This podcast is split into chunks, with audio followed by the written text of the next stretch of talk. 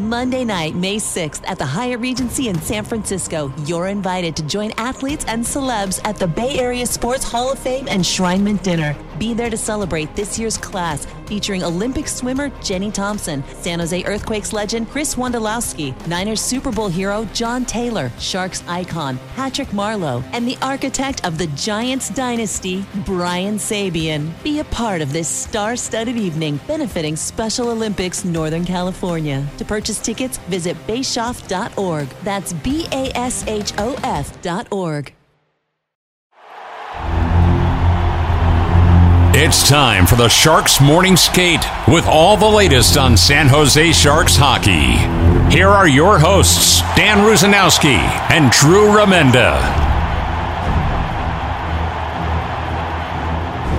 Morning skate action at SAP Center at San Jose. Boston Bruins on the ice currently. This is their only Bay Area appearance, and the tank will be rocking tonight as the Sharks face off against one of the best teams in the entire NHL. Drew, the Bruins were in San Jose, uh, eating our food and uh, watching our movies, and obviously watching the hockey game on TV or hopefully listening to it on the Sharks audio network. But uh, what they were watching was a kind of a meltdown that, that, in my opinion, should never happen in the NHL with the San Jose Sharks for everything they've been taught.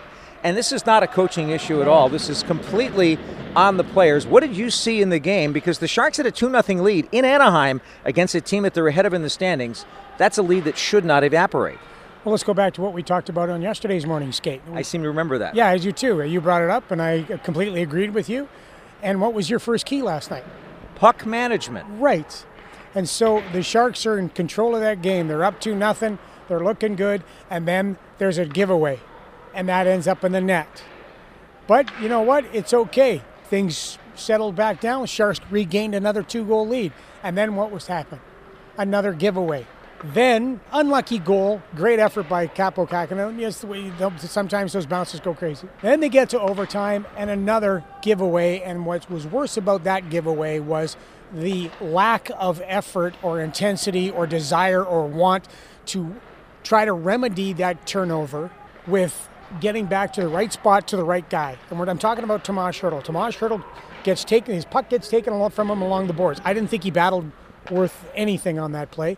Then, as the play goes back towards the Sharks' net, he takes three strides, and it's not like hard three strides. Three strides glide, and he still doesn't get to the right spot when Klingberg comes in and he's the man for the puck. It was just a lack of situational awareness, a lack of want, a lack of desire, and I, I don't know why. It, it was frustrating to watch and listen to on the Sharks Audio Network.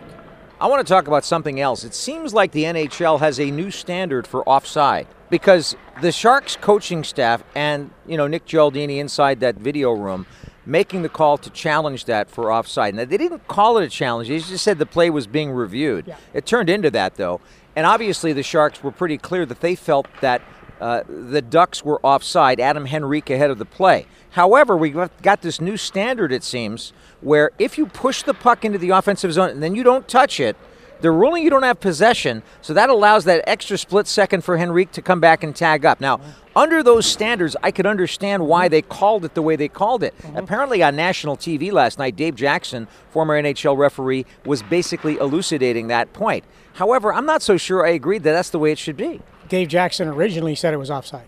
Oh, he did? Yeah originally. So, by the way, folks, the reason why I don't know that is because I'm broadcasting the game. I don't know what he said. So I had both of you guys on.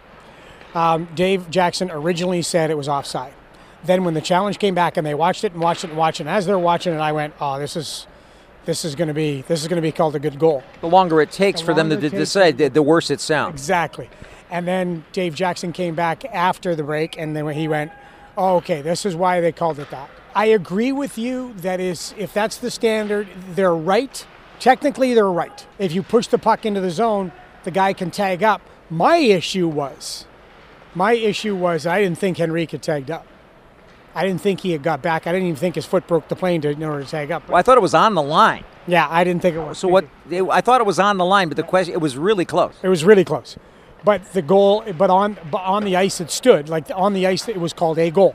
There was no offside. The offside was challenged, so there had to be indisputable evidence on that. And they didn't have a great camera angle on it, so I look at it, Danny, that technically they're right, okay, but if that's the case, then that's the case from here on in.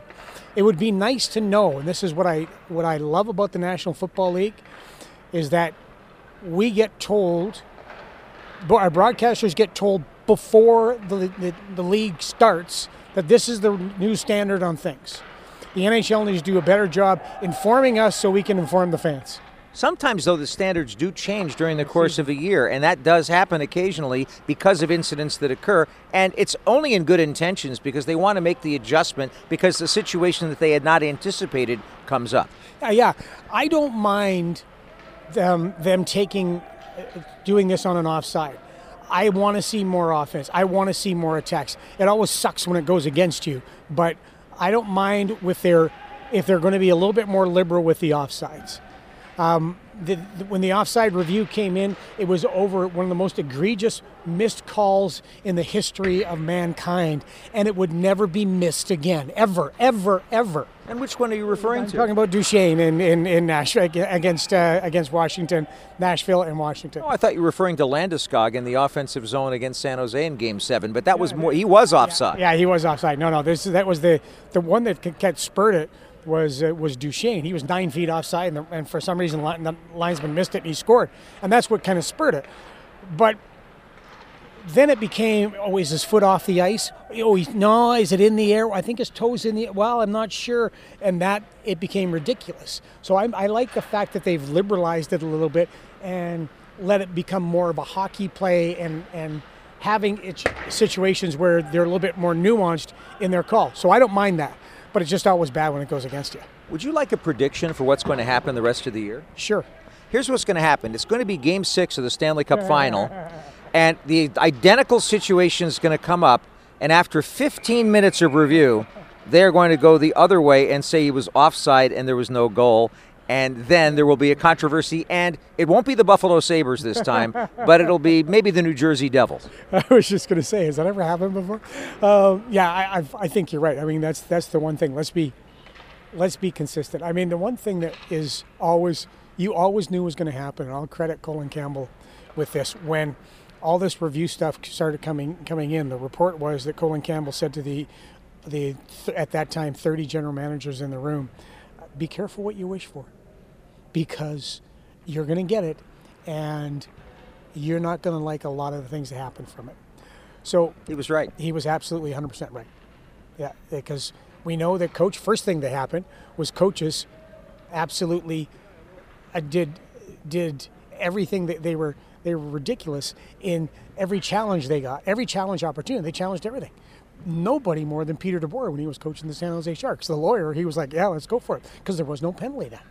So he just challenged everything. Sometimes you can use it as a timeout. Sometimes you get lucky. Which is why they put the penalty in. Exactly. Yeah. So you could, could call it the DeBoer rule. They're, they're, I think it's the DeBoer rule because he was the most. He was the most. He abused it more than anybody. I wonder if Jon Cooper, the other lawyer, did the same thing. I don't know. I never because I just you know I used to always be watching the Sharks games. But overall, though, when you look at what's going on with the National Hockey League, I don't mind um, when they go to review and they make the call. What I mind is I think it should be a certain amount of time. You got you got 2 minutes if you're a referee to make this call. And it and you can't slow it down frame by frame by frame by frame. You watch it and you see it and it's it's the we're going to call it in real time. My problem is is that you're trying to perfect an imperfect situation. And I think overall but you, and say okay boomer all you want. But I think overall, part of sports is the human element of the game, and the human element of the game, from the player to the coach to the referees. I think no matter what you do, you're going to have controversy. So it's either controversy of the video kind or controversy of the human kind. I would take the controversy of the human kind because if not, you're going to get robot umpires in baseball and you don't want robot referees in hockey. You can't have that. I'll, t- I'll tell you what. Uh, all of this discussion about the call and about what's right and what's wrong comes from the fact that the NHL wants to get it right. That's why they take a long time to do it, and that's the counter argument to giving them a certain amount of time. They just want to get the call right, and that's the the ultimate goal. You want to get it right. Right now, the Sharks just want to get it right on the ice, and they're facing off against the Bruins team that has no Jake DeBrusk out for a month, but they are clearly one of the best teams in the National Hockey League. It's always going to be a fascinating game at the Shark Tank, and you know there's going to be some drama.